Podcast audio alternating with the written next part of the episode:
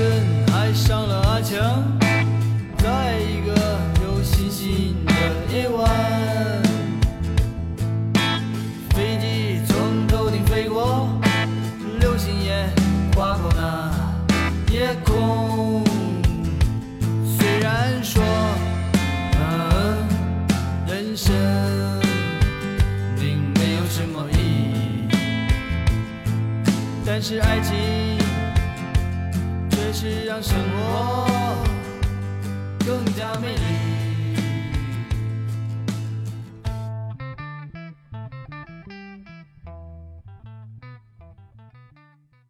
Hello， 大家好，欢迎收听我们这一期的硬核电台，我是许久跟大家未见，刚刚从泰国回来的阿甘。大家好，我是许久未跟大家见，然后刚从泰国回来的小九。累死我们俩了，是吧，九哥？应该说是兴奋并且疲惫。我们两个人呢在泰国陪伴着我们的听友朋友一起度过了难忘的5天4夜。在把听友们一个个送走之后，我跟九哥两个人呢搭上了9点45啊不对9点50前往澳门的飞机。在澳门1点20分到场之后，我们两个人经历了5到6个小时左右的候机时光。在澳门的机场里，我们两个人打游戏、吃鸡、聊天，蹭饭店的座位，然后最终呢饭店3点半还是关门了，我们俩又跑到底部的等待区进行休息，熬到7点多又登上了前往北京的班机。所以其实我们俩是昨天到达的北京，但是两个人都困得不行，补了一下觉，我今天中午才醒过来啊。九哥也是得补觉了吧？没错，就是补了一下觉，补到后来起来的时候都有点低血糖了。哎，我看群里我们的听友也是睡了24个小时，起来的时候也是有点低血糖啊。我看到了，应该是东东是吧？他睡了24个小时，他这个咱听友说的好，他是昏迷不叫睡觉啊。反正这次泰国行，哎呀有点累，但是总体而言我觉得还不错，一个挺猎奇的旅行，非常非常猎奇，开眼界长见识了对，因为九哥他不是第一次去泰国，但是阿甘呢是第一次走出国门啊！记住走出国门啊！我之前说去香港那是中国，我是走出国门第一次到了一个陌生的国家。这个泰国呢我们经历了很魔幻的几天，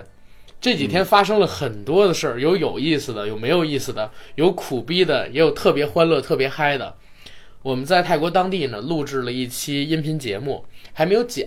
因为在临行前的节目里阿甘不就说了吗，3月份我们要把这期节目做成我们硬核电台的前2期付费节目之一，放在我们3月份上架于微信公众号的小程序上，定价9毛9。大家如果现在还没有关注我们硬核班长公众号的赶紧去关注一下。我觉得这期节目录制的怎么说呢，有好玩的地方但也有不足的地方，说的不是行程而是节目录制。因为毕竟咱们参与这次节目录制的听友基本上都是素人，在跟咱们的配合上没有办法做成像很熟练的主播一样，所以我在剪辑的时候也遇到了比较大的难度。但是有一点我感觉特好，就是其实咱们当天晚上是一边喝着酒一边吃着串一边吃着水果，然后盘坐在酒店的地板上录的这期节目，气氛上面还是非常自然放松的，是吧九哥？对，很真实。以后呢咱们得常搞这样的活动。这一次呢一是踏踏前路，二是呢跟听友们一起聚一聚，今年有机会的话就再办这么一次，然后带着大家还去一趟泰国玩。这一次我们把标准再提高一点，住的酒店好一点，看的表演多一点，叫的好一点我们有经验了就可以少走一些弯路，然后少花一些冤枉钱然后让大家呢玩得更嗨嗨皮皮，花在刀刃上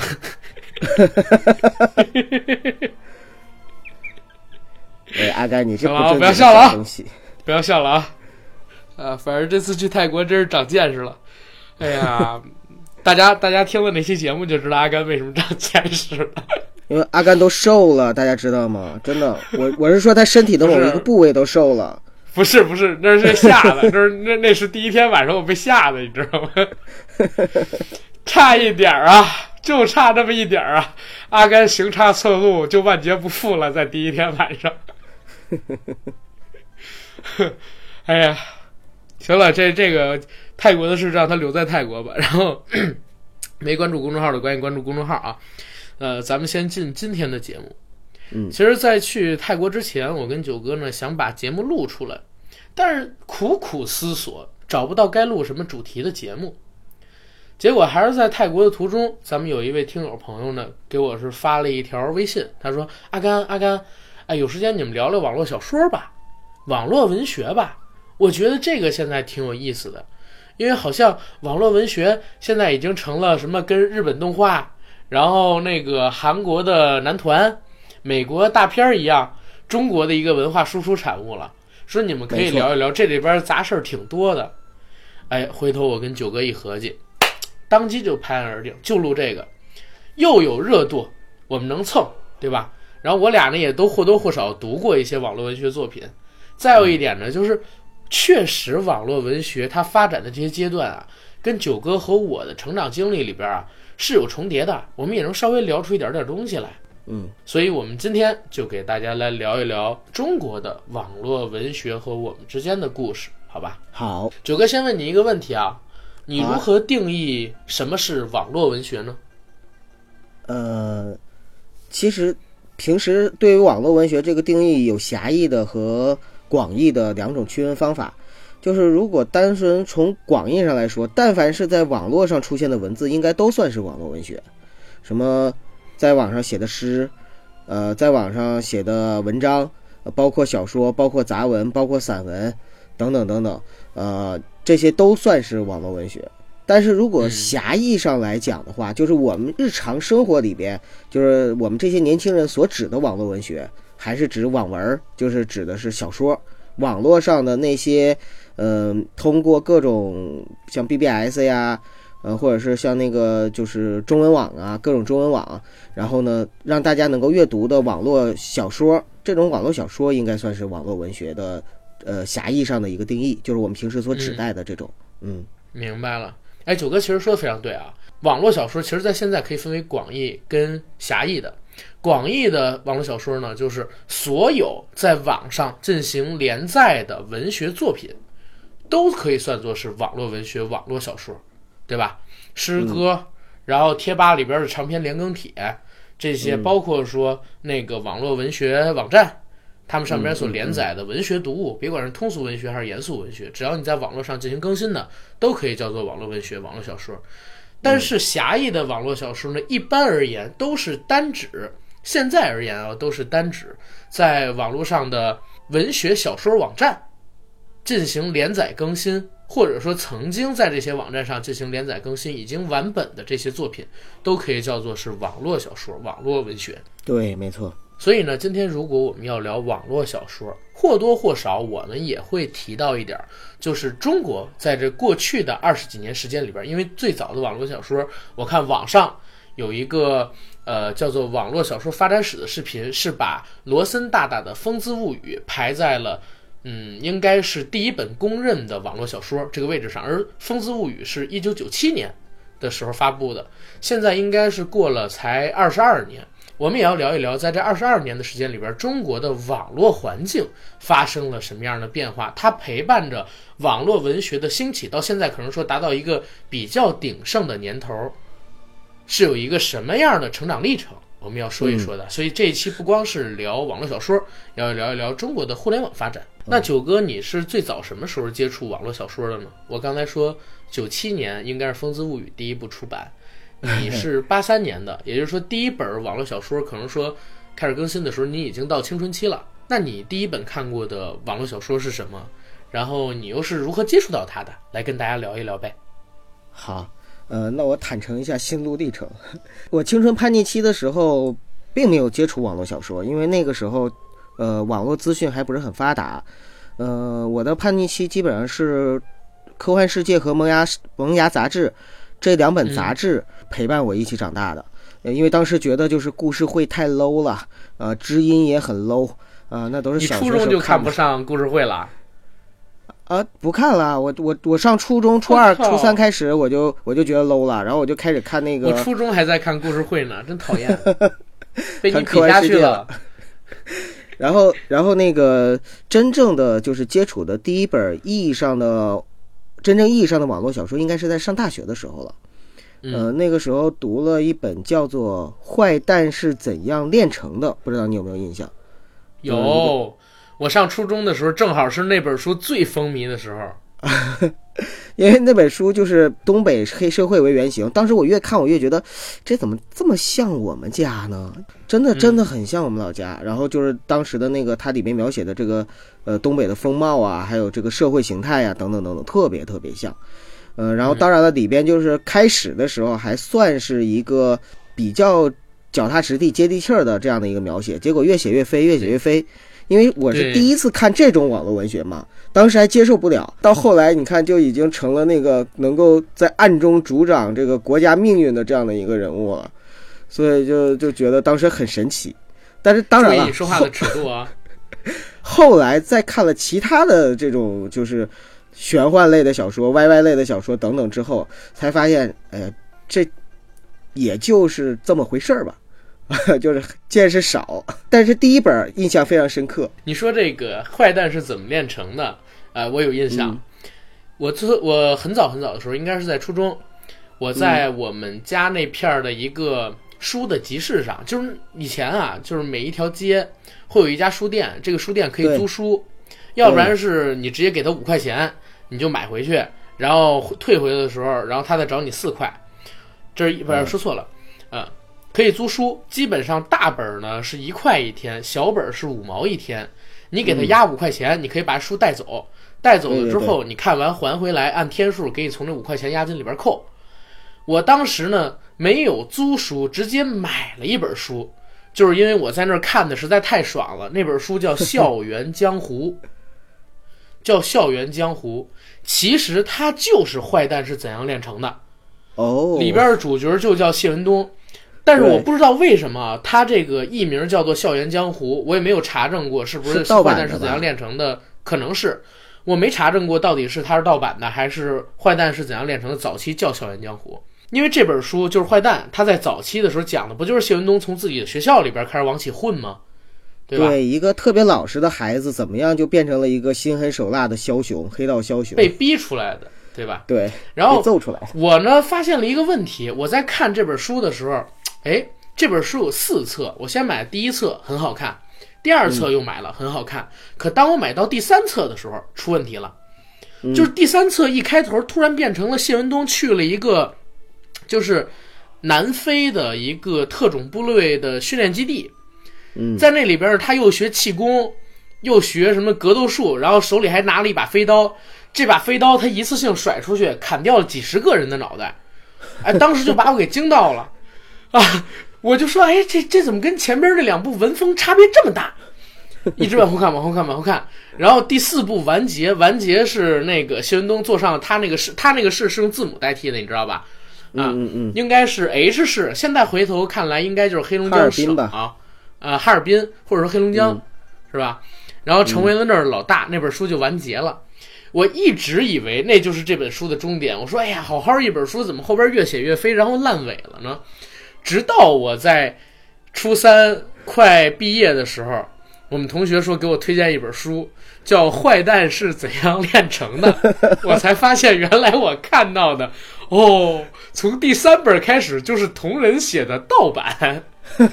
里边的故事完全就不一样了，你知道吗？后来坏蛋一直更到我上大学吧，或者说该上大学的时候才算是结束，但是我后边就没怎么看了。然后又听说六道写了本新书叫《唐寅在异界》，对吧？对，算是他的下一部作品，也从来没有追过。但是坏蛋在我上初高中的那个年代影响力还真是很大的。有人说80后的初高中生是陪着《古惑仔》成长起来的，然后我们这一代的初高中生，其实很多人都是六道的这个《坏蛋是怎样炼成的》陪伴起来的。它算是我们的网文阅读的一个启蒙了，很多人的一个启蒙吧，或者说启蒙之一。对对对，很严谨。然后你这样说话很严谨，很严谨，很严谨。我再讲一下我最早接触的网络小说。嗯，其实早晨的时候，我跟九哥开始录了一半这期节目，但是因为我临时接到一个电话，有事儿，我得赶紧走，节目就终止了。晚上你们听到的是重新录的。当时我提到呢，我最早接触到的网络文学小说是《诛仙》萧鼎的这部作品。对，但中午的时候，因为我出去办事了嘛，回来之后我又查阅了一些资料，网上找了一些数据，发现哦，原来我最早接触的还不是《诛仙》，而是一本我以前一直认为是实体书的文学作品，通俗文学作品。就是我在也是上初中的时候，在那家店里曾经买过一本黄书。这本黄书呢叫做就是你买过刘备是吗？买过一本刘备书，是吧？那本刘备书的名字呢叫《金鳞起飞池中物》，我忘了是金鳞起飞还是起事啊，反正是金鳞起什么池中物。男主角呢叫侯龙涛，然后女主角很神奇，有14个女主角，然后其中穿插的女性人物就更多了，就是多多少少得过100余人，每一个人都跟洪龙涛有过一段露水姻缘，最少的，然后他的妻子有14个就，啊，那本书写的特别带劲。为什么说带劲呢？阿甘不是北京的孩子吗？对吧？对。然后小说里边的男主角侯龙涛也是北京的一孩子。开篇我记得，我刚把那本书打开，那本书是新到的，都没被人翻过，就让我给找到了。我打开那本书第一页是什么？叫《龙回故乡》，应该第一章叫这名字。里边讲23岁的侯龙涛在美国本来是工作还是留学我忘了，中了$3600万的一个六合彩，美国的六合彩彩票，然后成功的交完税之后回到国内，在飞机上就开篇啊，这100来个字刚刚结束了，就是在飞机上遇到了一特漂亮的大美女，然后那大美女呢是晕机，然后侯龙涛手里边正好有点那个叫什么迷药，就把这姑娘给迷了。那女孩叫张玉倩，然后两个人就发生了一些不可描述的事情。当时我就惊了，你知道吗？对，我才10几岁啊，九哥13、14岁的年纪，然后看到了这本书，瞬间我就欲罢不能。当天我就把我第二天的那个什么饭费什么的拿出来了，把书给买回来了。买回来之后，如饥似渴的读了一遍。但是我跟你说，这还不是最神奇的事儿。最神奇的事儿啊，是我呢把这本书还在我们班里传阅开了。我们班里的好多好多人都看了这本叫做《金鳞》的小说，然后以至于有了一个神问，就是关于坏蛋跟金鳞的。就是我一哥们儿叫杨什么什么什么，还有一哥们儿叫张什么什么什么。他们俩人在追坏蛋，然后看了我这本书之后，这里边不也有黑道的内容吗？就是金鳞里边也有黑道的内容。是。然后那个姓杨的哥们就说：“哎，你说是谢文东厉害，还是侯龙涛厉害？”然后那个姓张的哥们就说：“哎呀，在床上侯龙涛厉害，然后在社会上那个谢文东厉害。”这个比喻非常的走心，你知道吗？非常有灵性。当时我就对他下跪五体投地，你知道吗？我们当时讨论的是那个什么是星矢厉害还是孙悟空厉害，结果你们讨论的是像初中时候还讨论这个呀，九哥还是侯龙涛厉害。反正当时是很神啊！我一直以为，因为我买那本书是繁体的。啊，我买的是繁体的，然后还有一点没说完，因为我是北京的嘛，对吧？那本书的作者还有他的男主角也是北京的，就有好多北京的痞话，特别像我哥哥他们那个年纪的，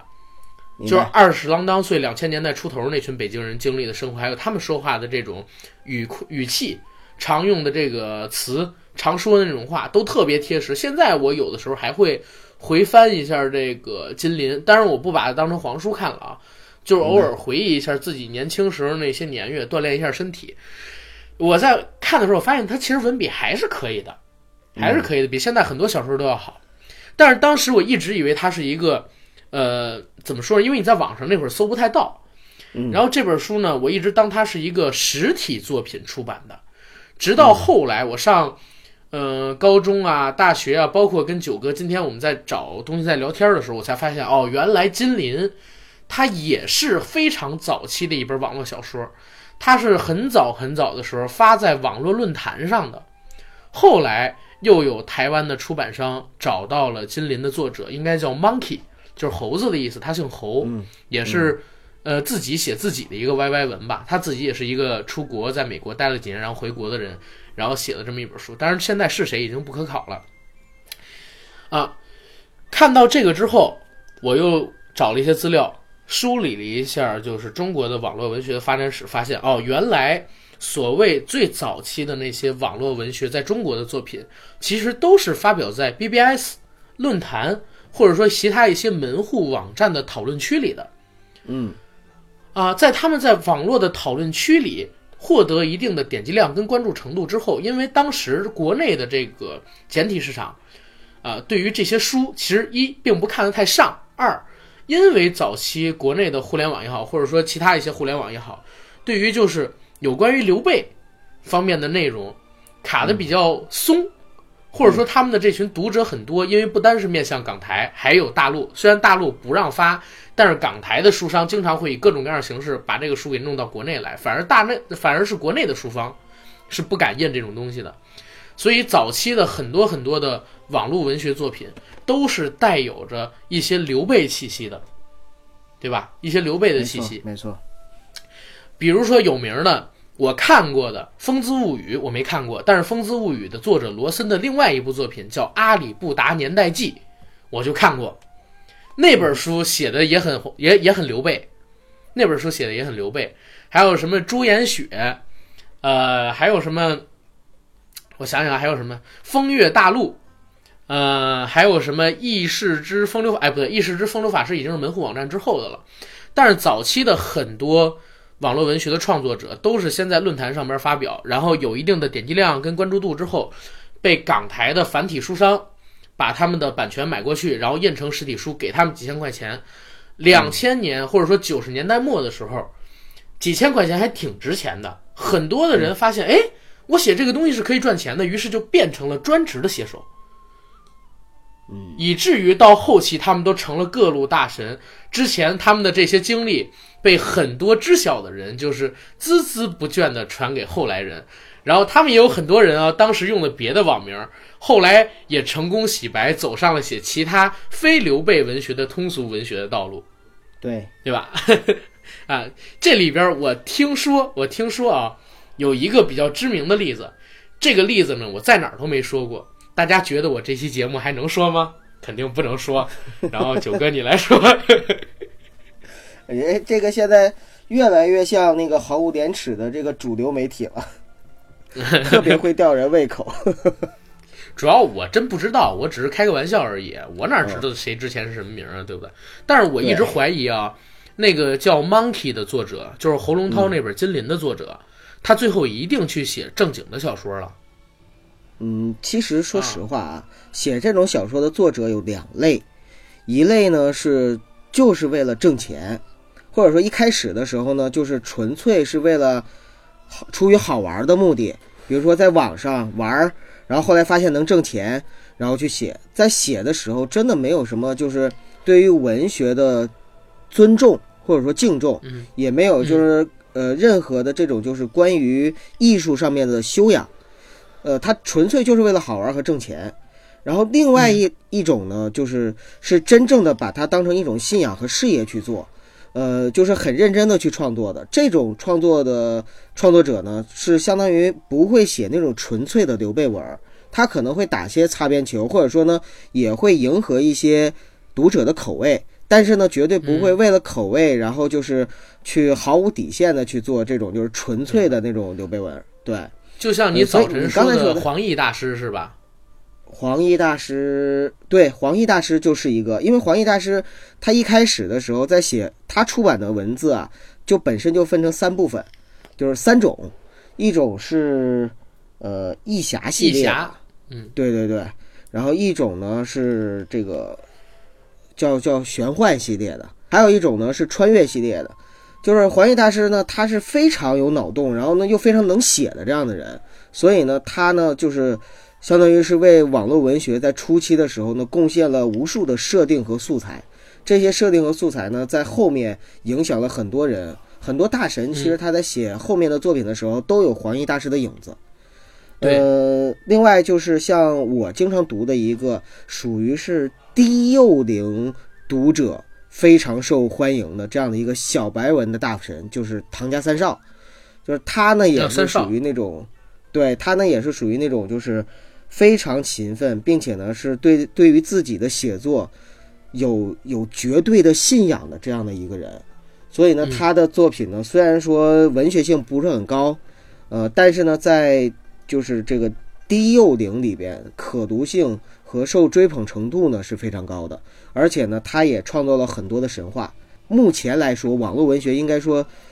收入最高的作家是他，还有像作协的会员啊等等等等，就相当于是由网络文学然后成功的升级成了一个正统的，我们说文学家有点夸张，但确实是一个成为了一个官方认定的这样的一个优质青年，对，畅销书作家。而且他现在呢是文体两开花，就是不光是写，而且在每一本写的时候呢，就是他的运作是非常成功的商业化。就是在开始做这个写书的时候，同时他的游戏手游就启动了，他的漫画就启动了，然后呢就是影视作品的改编也就开始启动了，就是所有的东西都是全方面立体化的去来。这就是非常牛逼非常牛逼的一件事情。对，九哥说这个唐家三少其实确实是非常知名的人，他本名叫张威，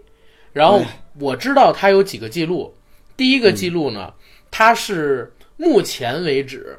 号称所有知名的作家里，或者说网络作家里边10年内更新字数排名为第一的人。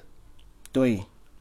啊，他每天都保证最少6到7千，甚至更多，甚至过万字这样的更新率。码字这个词，据传说就说是因为唐家三少而出来的，在唐家三少之前，好多都叫创作。唐家三少第一次把码字这个词给说出来，啊，这个东西不可考，但是我觉得也有一定道理。第二一个呢，就是他本名叫张威，九哥刚才说的特对，他是第一个进入了作协的网络写手。啊，相当于是，办认证了吧，对吧？最早得到官方认证的一个网络写手，有了自己作协这么一个作者，就是民科进入了这个中科院，就是一个民间科学家走进了中科院，对，大概是这么一个水平。然后，但是有一点我不认同啊，就是唐家三少是这个最赚钱的，网络写手，其实现在他不是。最近几年这个称号被天下霸唱跟南派三叔给夺走了，就在鬼吹灯跟盗墓笔记的影视作品各种开花的这几年，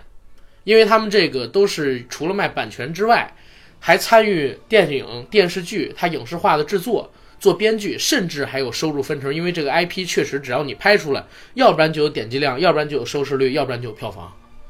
啊，所以他们几个人其实是最挣钱的，在这几年。没错，你这么说很准确。唐家三少应该算是单纯以自己的文学作品版税收入最高的。至于那个就是影视改编 IP 的这个延展、商业运作等等，综合收入的话，综合收入就没有天下霸唱他们高了。哎，总之也是很厉害啊！我看网络文学呢，刚才说过，我最早其实是从地摊文学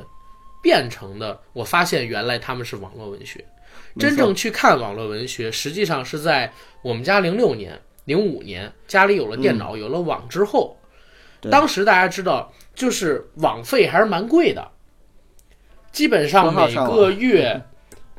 我们家都是拨号上网。当时的网速我经历过2种，一种叫 512KB 网速，一种叫 1MB 1兆网速。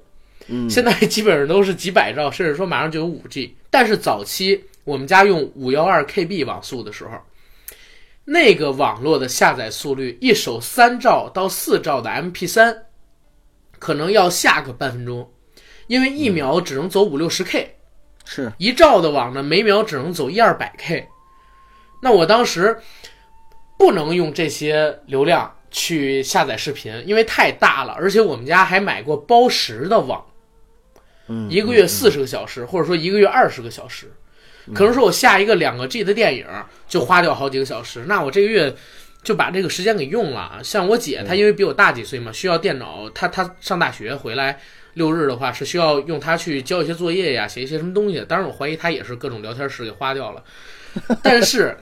这个事儿是不能让我妈知道的。我妈要知道我偷偷上网，然后下载这么多东西，导致家里边这个小时的网没有了，肯定是要挨打挨骂的。那当时最简单能接触外边的渠道就是看小说啊，从网上直接下那种已经完本的小说，我一个礼拜两个礼拜我就看完一本，而一本书才三四兆。对。然后如果我是每天追更新的话，这本书每天中午的时候我就花3到5分钟时间把更新的那两篇儿，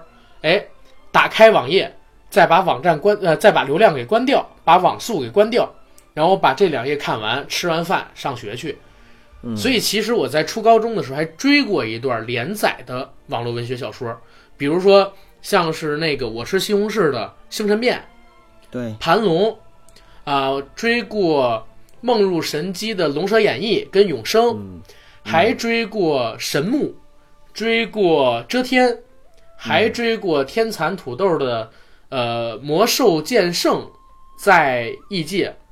还是叫什么别的名字，反正是讲一个那个什么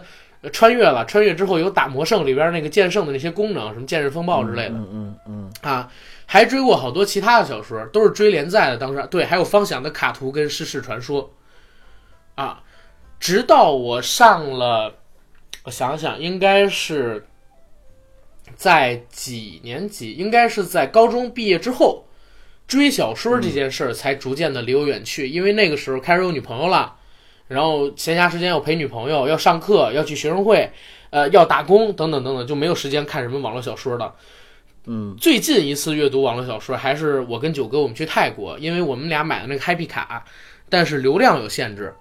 在飞机上边一坐10几个小时看电影，我就怕手机没电了，我就下了一本血红的新书，叫《万界天尊》，这两天正在看，马上也快看完了啊，就是这样一个过程。总之现在很难有人会想象得到啊，就是为了省家里边这个包网的时长，每天中午在家里开3分钟左右的网，然后把昨天晚上那些写手写出来的小说更新的文章打开，然后再断网，读完了之后再关电脑，这样再去上学的这么一个过程，现在很多人是想象不到的。现在都是用手机直接一翻，正版网站也好，盗版网站也好，你就可以把这小说给通读了。他昨天更的也好，今天更的也好，甚至说他前脚更你前脚买，他前脚更你在这个贴吧上边看盗版，都可以做到实时的，不用像我们当年这么麻烦。对，没错，其实阿甘说的这个特别逗啊，因为你经历的那个时代正好是。我是网吧时代，就是我是在上大学的时候在网吧里边开始阅读这个网络小说，然后那个时候呢，在网吧阅读的小说最开始不是六道那个嘛，然后六道完了之后呢，就是阅读的是一些像也是天蚕土豆的那些，还有就是有一本叫《斗破苍穹》，你知不知道？我知道那本影响力很大，虽然写的很一般，但特别特别多人喜欢，因为它里边就有些设定嘛，然后就是属于那种就是，又龙傲天，然后又非常不屈的那种感觉。一开始的时候呢，就是我看那个《斗破苍穹》，然后包括就是他系列的这个作品看了1-2部，但是结果呢，看着看着就看不下去了。就是为什么看不下去呢？就是因为我觉得他写的这里边吧。真的没有什么可读性，你知道吗？就是越看越味同嚼蜡，而且呢，就是不断的重复，包括情节，包括人物的设定，包括语境、语态，然后真的是可读性太差了。然后后来呢，我就停了，我就转头就是又重新去攻黄奕去了。然后等到那个大学毕业来到北京之后，其实一开始的时候呢，我是。不怎么看这种就是网络小说的，要么呢就是在像那个西单的图书大厦，去买那种就是各种各样的书籍，然后就是阅读，要么呢就是专心的去看电影和追话剧。那个时候呢，就是作为一个文学小青年，是对这种就是网络文学作品比较敬而远之的，包括就是咱们刚才聊到的什么《鬼吹灯》啊。包括这个《悟空传》呐，等等等等，就是这些初代的，或者说就是非常流行有名的这种作品，网络文学作品，其实我都没有把它定义为网络文学，是因为我都是跟《哈利波特》，跟那个就是什么如懿传、甄嬛传，然后跟什么成都今夜请将我遗忘等等，就是这些畅销书一起在西单图书大厦、在新华书店这样的地方一本一本买，一本一本看完的。所以我九哥你还看过成都请将我遗忘呢，当然还有此间的少年、江南的等等等等，嗯，就是还有那个天堂向左深圳向右，请让我红尘颠倒、啊、对对对对对、啊，因为这些那系列的小说写得太黑了，我靠！这些书就是当时我并没有把它归为网络文学，当然现在回头想一想的话，其实他们也算是网络文学，因为他们都是属于在网络上，像刚才阿甘讲到的，就是通过各种门户网站、各种论坛，然后各种这种中文网，然后开始去写，然后小有名气之后，然后又出版，有的是从那个港台地区出版，有的是从大陆出版，然后渐渐的在就是出版之后才有了纸质书的。但是我当时追的时候呢，并没有把它归成网络文学。真正让我觉得是网络文学、并且我开始追的是什么呢？是大概在我想几年前了，也是大概是08、09的样子吧。就是我的一个高中同学、一个姐姐向我推荐了一本书，她说因为他知道我比较喜欢古玩嘛，然后经常逛潘家园，然后他说有一本书你可以看一下，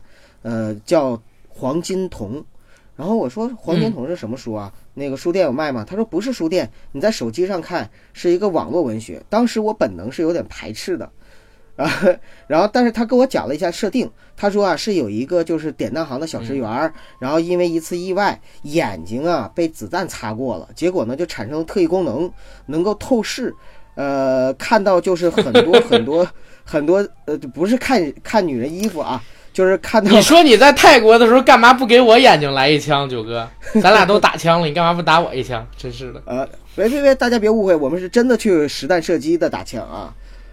大家误会什么？你太脏了你。然后那个就是他就可以鉴别各种文玩的真假。其实这个应该算是所有喜欢文玩或者说喜欢这种古董的人的一个终极梦想，就是终极特异功能，就是我要是能辨别各种古玩的真假和鉴别断代、那简直就牛逼的不得了不得了了。然后他这么一说这个设定，哎，我突然之间觉得哎挺好玩的。然后但是也是过了1、2年之后我才想起这件事儿，然后我就找到了这个作品，然后我就开始看，结果这一看就停不下来了。这本书看完了之后，我是真真正正的接受了网络文学这样的一个媒介。为什么这么说？是因为之前我一直认为它是一个就像刚才我说的，就是毒害像阿甘这样的青少年的，然后打发时间没有任何的意义和价值，浪费你生命的这样的一种精神鸦片，或者说就是文化垃圾。这真的是我之前的一个定义哦，大家不要介意。但是这一篇小说《黄金瞳》看完之后，我突然觉得说，原来网络文学的作品，第一也是有文学性可读性的，第二也是能让你长见识的和长知识的。虽然他这个作品是歪歪的，但是里边他对于古玩行业各种古玩字画的这样的一个介绍和分类让我长了很多见识。咱不说他说的准不准确吧，至少我觉得对于我这样的一个孩子来说还是长了很多见识的。然后第三呢，我这个人的阅读习惯是这样的，比如说我喜欢一个作品之后，我会去喜欢，我主要是喜欢他的文字和语言风格，然后我会去找他的其他作品来看。比如说我开始看纳多的时候，也是把纳多所有的作品都看了，然后喜欢韩寒的时候，当然韩寒是我的偶像嘛，他的所有的作品我都看。同样的，就是看了《黄金瞳》之后，哎，我说打眼还有没有其他的作品啊，我就去找，我就把他的其他的作品也看了。比如说像那个打眼，他之前还有神藏，然后还有一个叫宝剑，这种都是属于一开始的时候从这个文玩、古玩、字画、风水、相术开始入，然后后面的慢慢就变成异世界修仙了。对，然后还有就是有一个现在正在连载的叫《天台相师》，就是然后我就开始看，但是他书少啊，你知道吧？就他就这么几本，就很快就看完了。看完了之后呢，然后说那还有没有其他的可以看的呢？在这个时候，就是经过别人的推荐。然后呢我也是自己就是去尝试着去挑选，然后后来就发现了这个唐家三少。就唐家三少呢，我最开始看的第一本就是他应该算是代表作吧，就是《斗罗大陆》。当时看这个《斗罗大陆》的时候呢，就是因为以前没看过这种就是又穿越然后又怎么说呢，又升级修炼，然后又这个友情升级修炼毁天灭地，对，又有友情，完了还有这种就是各种大陆异世界设定，就这样的一个文学作品嘛，然后就感觉很新鲜，就看下去了。而且呢就是唐家三少的文笔吧，说实话还是非常的友好的，就是通俗易懂，非常友好，所以就是看的时候呢纯粹就是打发时间。不像我看那个《斗破苍穹》那种就是天山独斗的作品真的看不下去，但是看唐家三少的呢就是看着看着能看起下去。而且呢里边有的时候他在描写关于这个为了爱人为了友情牺牲的时候也会让我动容，真的会让我动容。然后看下去之后呢当时他还没有写斗罗大陆的第二部，所以呢我看完之后我就开始找他之前的其他的作品，把他所有的作品，比如说像什么那个冰火魔厨，像什么那个唯我独仙、生肖守护神，然后还有什么天诛变、酒神，就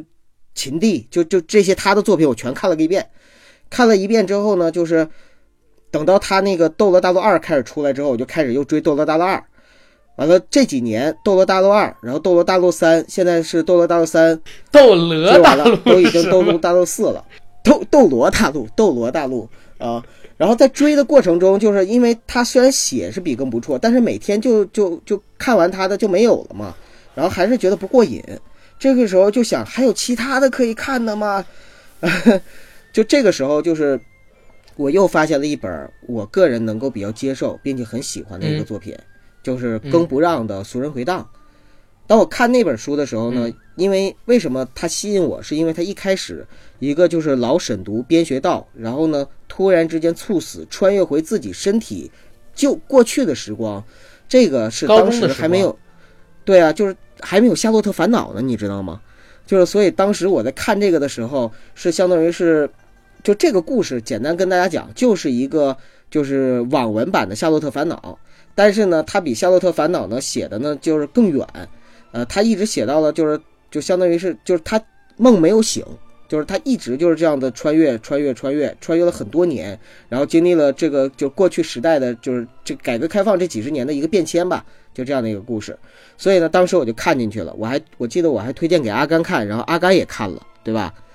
对，但是我没看完。那本书其实就是讲边学道从2013年。他很平常的这么一个中年的审读员这样一个职位猝死穿越回06年，还不是06年，是在2000年代初，他上这个高中的时候，高三毕业前的48天，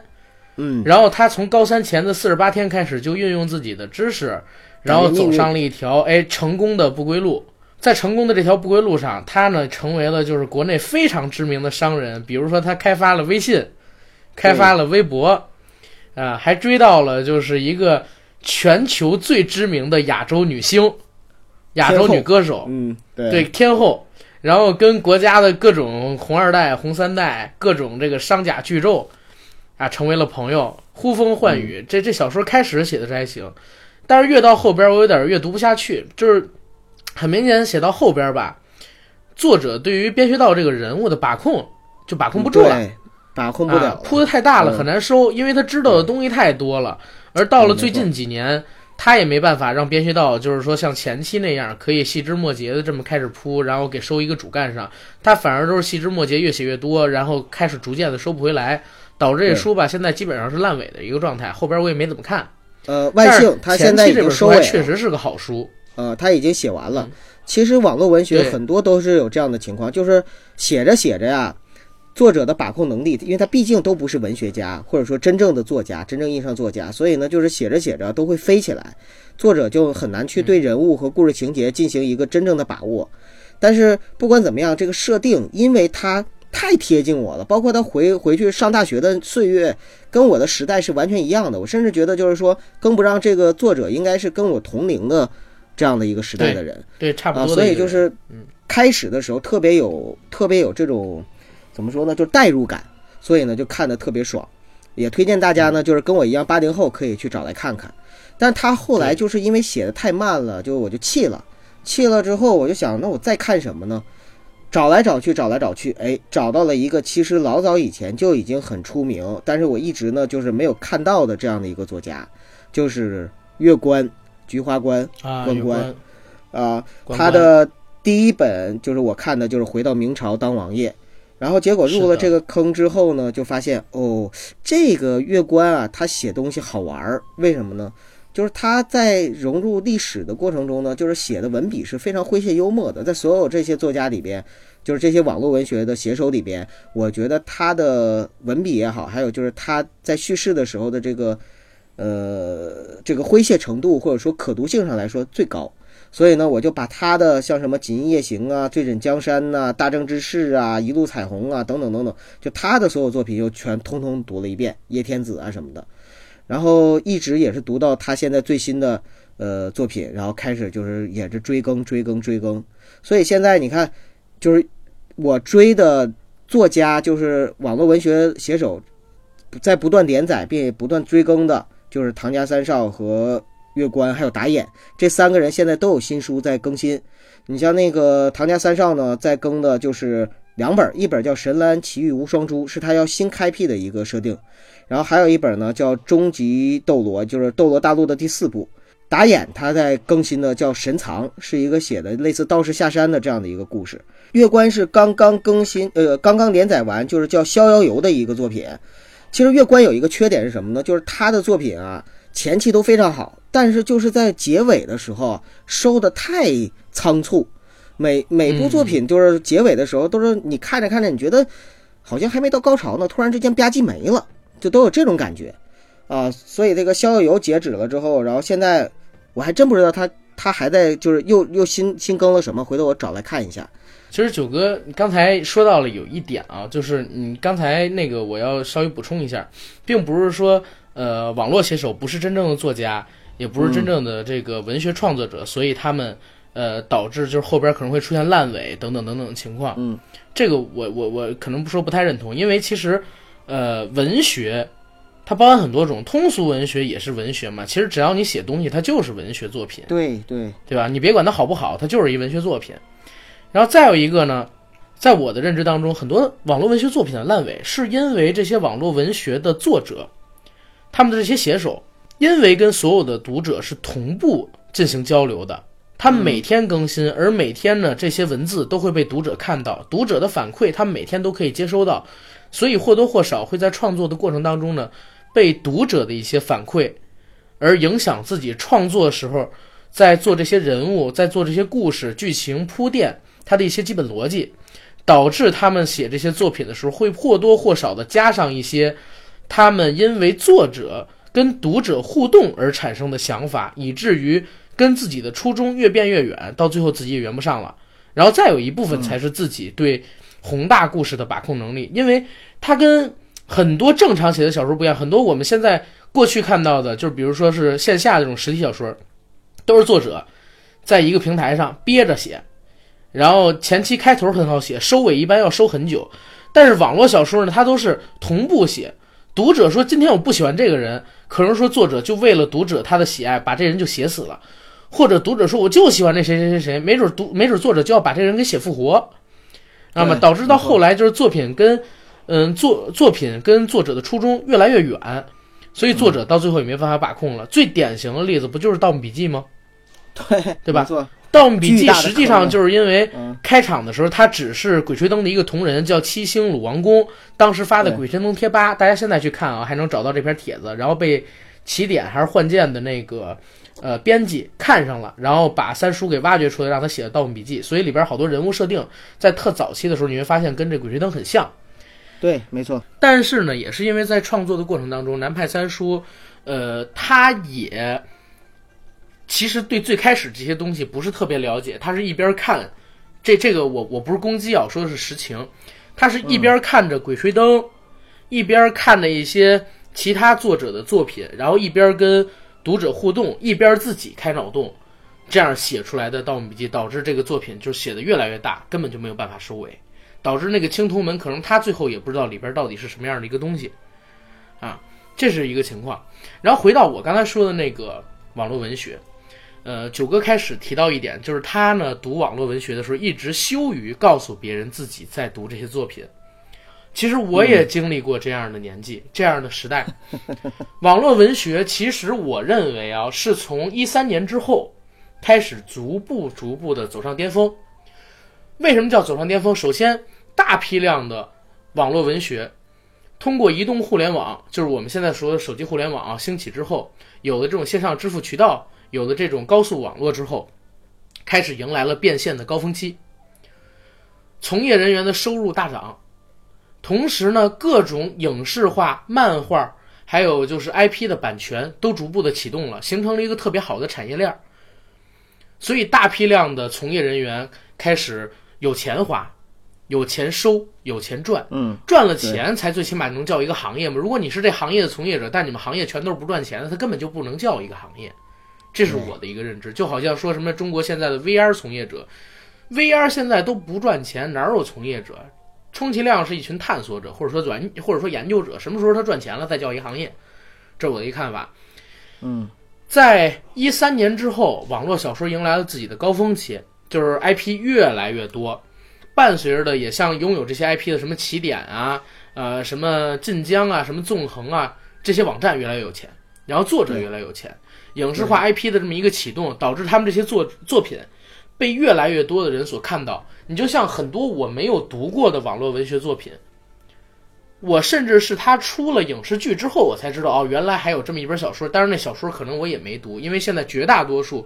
买了网络小说版权 IP 做出来的影视作品都是垃圾，我可以明确的告诉大家一点，都是垃圾。那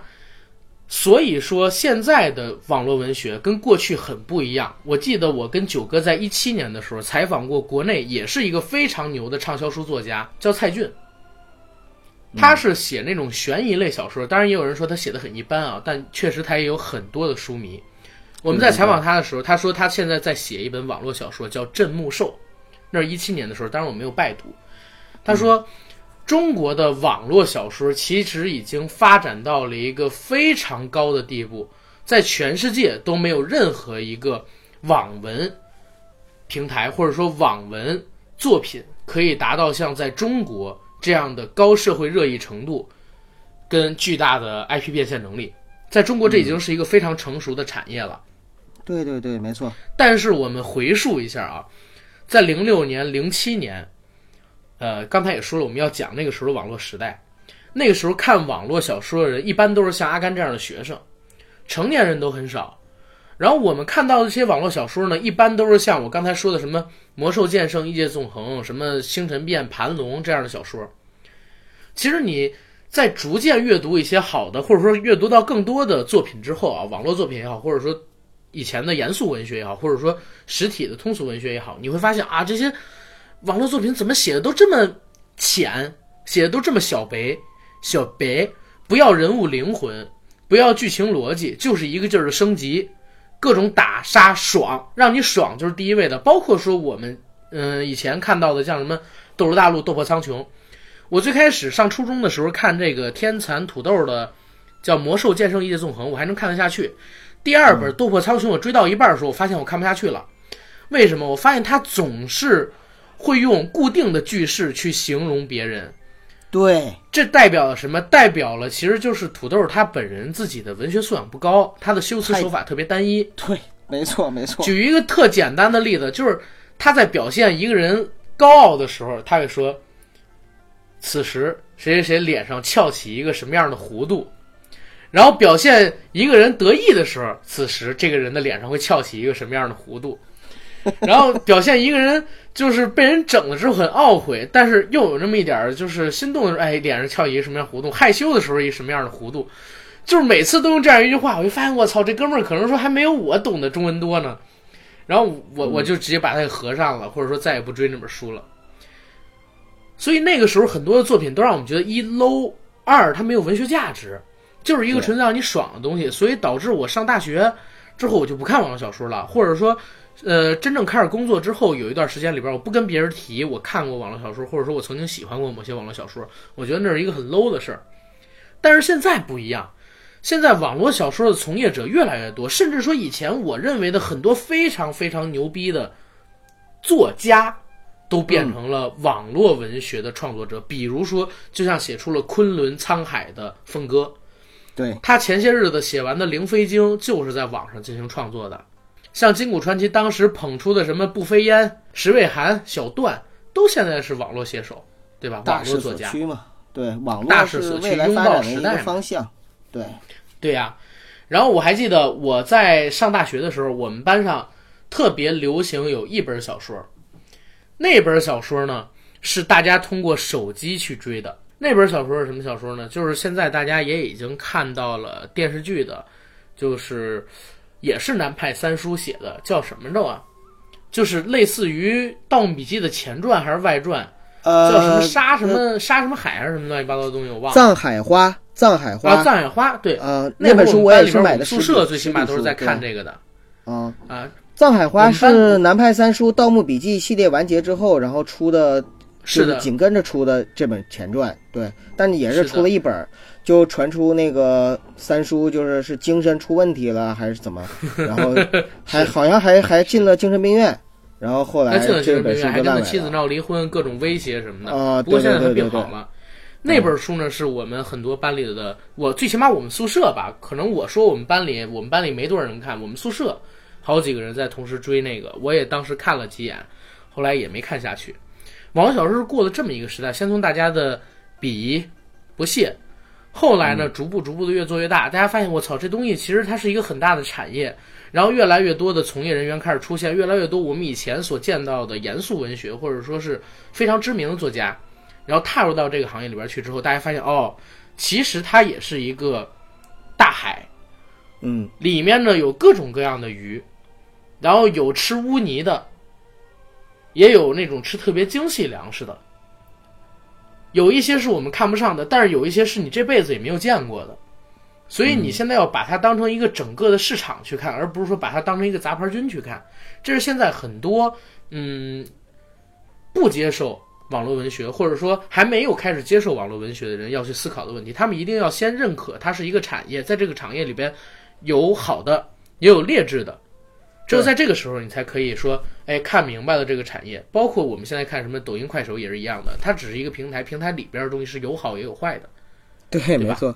对。然后回想那个时代，我就想啊，我读过的网络小说里边，我想给大家推荐几本。第一本呢叫《佛本是道》，这本书呢是梦入神姬写的，是叫《梦入神姬》还是《梦神入姬》我都忘了，好多年前看了。我追过他的《佛本是道》、《龙蛇演义》还有《永生》，但是《永生》我没追完，后来就越写烂，我气了。但是我最喜欢他的小说呢，叫做《佛本是道》。这个《佛本是道》前100章大家可以当成垃圾看，但是100章之后的《佛本是道》的那个小说的部分，大家可以当成一个非常非常好看的一本神怪小说。我甚至都不想把它列为就是现在的网络小说，或者说当年那些网络小说跟它一批量同时生产出那小说里边。这本书开创了一个时代，而且到后半段他用的文字基本上属于是半白文这样的性质去写的，半白文啊，写得非常有意思，架空了世界，里边引入了我们所知道的封神榜的设定，然后西游记的设定，佛道教三方的一个设定等等等等，非常有意思的一本小说啊，我建议大家去看看。男主角叫周青，讲他呢本来是一个落魄的修道之人，在现代社会的，然后通过种种奇遇穿越到了我们所不能叫穿越到了，在他们那个世界里边就是你可以打破虚空，打破虚空之后他到了一个在西游记里边所提到的小说的那个时代，那个世界，又见到了佛祖，遇到了佛陀，然后通天教主、元始天尊等等。我说的很简单，好像是大家很常见的那些故事，现在很多网络小说所用烂的东西，但是那本小说至今为止，我都觉得跟目前我看到过的所有的网络小说，它的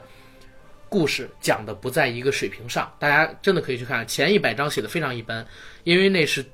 作者吧，第一本小说，前100章很明显它有一个逐步进化的一个过程， 100章之后就越写越好，越写越好，越写越好。可是到了后来，他的作品就是除了《龙蛇演义》以外，我觉得就越来越烂，越来越烂，越来越烂，啊，是这样一个。第二本要给大家推荐的呢，也是我当时看的一部算是半玄幻的小说吧，或者我们可以叫神怪类的小说，是树下野狐写的《搜神记》。《搜神记》系列也是一个非常非常非常有名的网络文学作品吧。它诞生的年限非常早，应该是在21世纪初，引起了非常大的轰动。这本书到目前为止还没有改编成影视作品。树下野狐本人我忘了是在清华毕业还是北大毕业的了，他的修辞手法就比我刚才说的那个斗破苍穹的土豆高到不知道哪儿去了。很多年前，要知道树下野狐曾经在某个论坛上边和我想想是黄奕吗？应该是黄奕大师，他们两个人谈笑风生的，是谈笑风生的呀，对吧？啊，这是要推荐给大家第二本《搜神记》，包括《搜神记》的后续应该叫《蛮荒记》啊，大家也可以去看一看。除了这两本小说之外呢，然后我还想推荐一本网络文学作品，我推荐的可能都不是那种现在很多人在读的，都是很多年前出的那种啊，但是确实有一定影响力，可是现在很少有人问津的书。第三本要给大家推荐的呢，就是我以前读的也是月关写的，叫《回到明朝当王爷》，那本书写的也很有意思。对，最起码我觉得很有意思，是我看过的穿越小说里边我最喜欢的那一部，甚至说超过刚才九哥所提到的那个叫做什么，叫《俗人回荡》。俗人回荡啊，然后最后再给大家推荐一个作者写的小说，这个作者叫 ZHTTTY 啊，应该是叫 ZHTTTY 啊，我忘了他的那个全拼叫什么，他这名字很讨人厌。他写的作品呢是无限系列，比如说无限恐怖，对，然后无限未来啊，对，这个小说很有意思，也是一样的啊，就是开始呢写的比较差，但是越写越好。他呢这人有一毛病，就是经常会烂尾，但是烂尾的原因呢还不怪他，不是他故意想烂，是作者总会遇到一些特别奇葩的事儿，比如说突然之间得重病了。或者说跟那个出版方的网站打起官司来了，或者说是一些特别神奇的事情导致他的这个作品烂尾。但是只要是他完本的小说都有一个很高的完成率，然后有一个比较高的水平。然后他呢是非常喜欢日本漫画还有日本游戏的一些设定，所以在他的小说里边经常会有关于这些东西的描写，当然还有电影，他也喜欢看电影，所以有这些方面东西的设定。我自己就是这些东西的迷嘛，所以我看他写的作品的时候就经常有代入感。比如说他在自己的小说里边会提到一个叫做因果律武器的一个设定，因果律武器就是通过在使用的过程中影响你的时间，影响你生命中做的一件事情所引发另外一个事情的概率，然后导致你受到伤害，这样的一个武器。就是他所有小说里边都会提到这个因果律是至尊武器，就是强大到最后就是改变你的因果时间线啊，大概是这么一个东西。然后无限恐怖跟无限流的小说呢有一个非常好玩的设定，就是说他们进入了一个小队，进入了一个机制，这个机制呢会无限的或者说不断的穿越到各个电影或者游戏的世界里边去，然后陪伴着游戏里边或者电影里边的主角去经历他们的故事。然后因为你是去冒险嘛，你要做任务，比如说在《神鬼传奇》就是木乃伊的任务里边，你要抢到那本死亡圣经太阳真经，或者说你在异形的任务里边要保证自己活下来。随着你做的任务越来越多，你会得到奖励点数，用这些奖励点数你可以兑换好多的东西，开发自己身体的潜能来强化自己。然后故事越写越有意思，前边你们大家真的可以就是不用太看啊，但是后边是越来越好玩。然后他现在铺垫的这个世界呢也是有自己的一个单独的架构，一个很庞大的世界观。现在我知道应该已经有6-7个作品被他纳入到这个世界观里边了，形成一个很庞大的宇宙。如果中国要拍头号玩家，我们没有像老外那么多版权的话，其实可以尝试一下就是无限恐怖它的影视剧作品化，因为那里边有很多很好玩的概念，但是借用的版权却有很多。然后这是我推荐给大家几本作品吧。然后九哥，那我也给大家推荐一下吧。我也推荐一下，然后就收尾吧。我也给大家推荐几部作品。首先就是刚才聊到的那些作家，像唐家三少啊、月关啊、更不让啊、打眼啊，就是这几个人呢，大家就是直接搜作者，然后搜出他的作品来看就行了。我觉得都可以，都值得推荐。然后呢，我给大家推荐几部嘎了骨气儿的吧。第一个呢是当年在看六道的《坏蛋是怎样炼成》的时候，同期我看过一个作品，也是非常有名的，叫《小兵传奇》。讲的呢是叫唐龙的一个小孩，在星际时代呢，就是成为了一个就是战神这样的一个故事。这个如果喜欢就是军事题材的，还有星际冒险题材的，大家可以去找来看一下。完整的故事作品，就是没有烂尾。然后呢，如果是大家想找一些刘备文去看的话呢，可以看一个刘备文的始祖。这个始祖呢是跟黄易大师有很深刻的关系，当然了不是黄易的作品，而是根据黄易的《寻秦记》这部经典的穿越种马文作品改编的他的续集《寻龙记》，大家可以在网上看看能不能找到啊，因为它本身就是盗版的书，同人作品，所以呢不一定能够找到就是实体版，它也没有出版过，只有盗版过。就是《寻龙记》讲的就是说项少龙在穿越回秦朝之前，不是跟那个酒吧的一个女的一夜情嘛，然后结果呢就珠胎暗结，生了一个孩子，这个孩子长大之后呢又回到了过去寻找项少龙，并且在寻找项少龙的过程中呢成为了帮助刘邦打败项羽的这样的一个人物。当然了，在这个过程中呢，他写的比《寻秦记》要黄暴很多，各种各样的这种就是不可描述的描写，就是绝对就是一个非常非常强烈的刘备文。如果大家想锻炼身体，可以去找来看一下。然后呢，还有一个别人向我推荐的作品，但是我现在还没启动，但是我知道这个作品呢是有很强的影响力，应该是一部非常好的作品，因为向我推荐的这个人是我非常好的朋友，叫谢毒。大家可以找来看一下这个亵渎这篇文章，就是讲的是就是睡觉睡到自然醒，数钱数到手抽筋儿，反正就是非常好的一部网文。然后最后呢，再跟大家推荐两部现在正好要开始去写的网文，一个呢叫《天水传奇》，还有一个叫《斜崖》。这两部网文之所以向大家推荐，是因为它是九哥将要在3月1号的时候就要开始动笔写的网络文学小说。那这两部作品呢，一部我会以婉儿姑娘的笔名，就是以我媳妇儿的笔名去写，另外一部呢以我自己小九大吉的笔名去写。具体是大家在哪里能够看到呢，到时候再说。但是呢，就是我争取是从开始写就让他把设定好，然后呢不烂尾。一部呢是以武侠为题材的武侠小说，另外一部呢是以修真修仙为题材的玄幻小说。这两部小说3月1号争取让大家呢就看到它的全貌。好了，这就是要跟大家推荐的这些网络文学作品。那其实我们本期的节目可以做个点睛之笔进行结束了。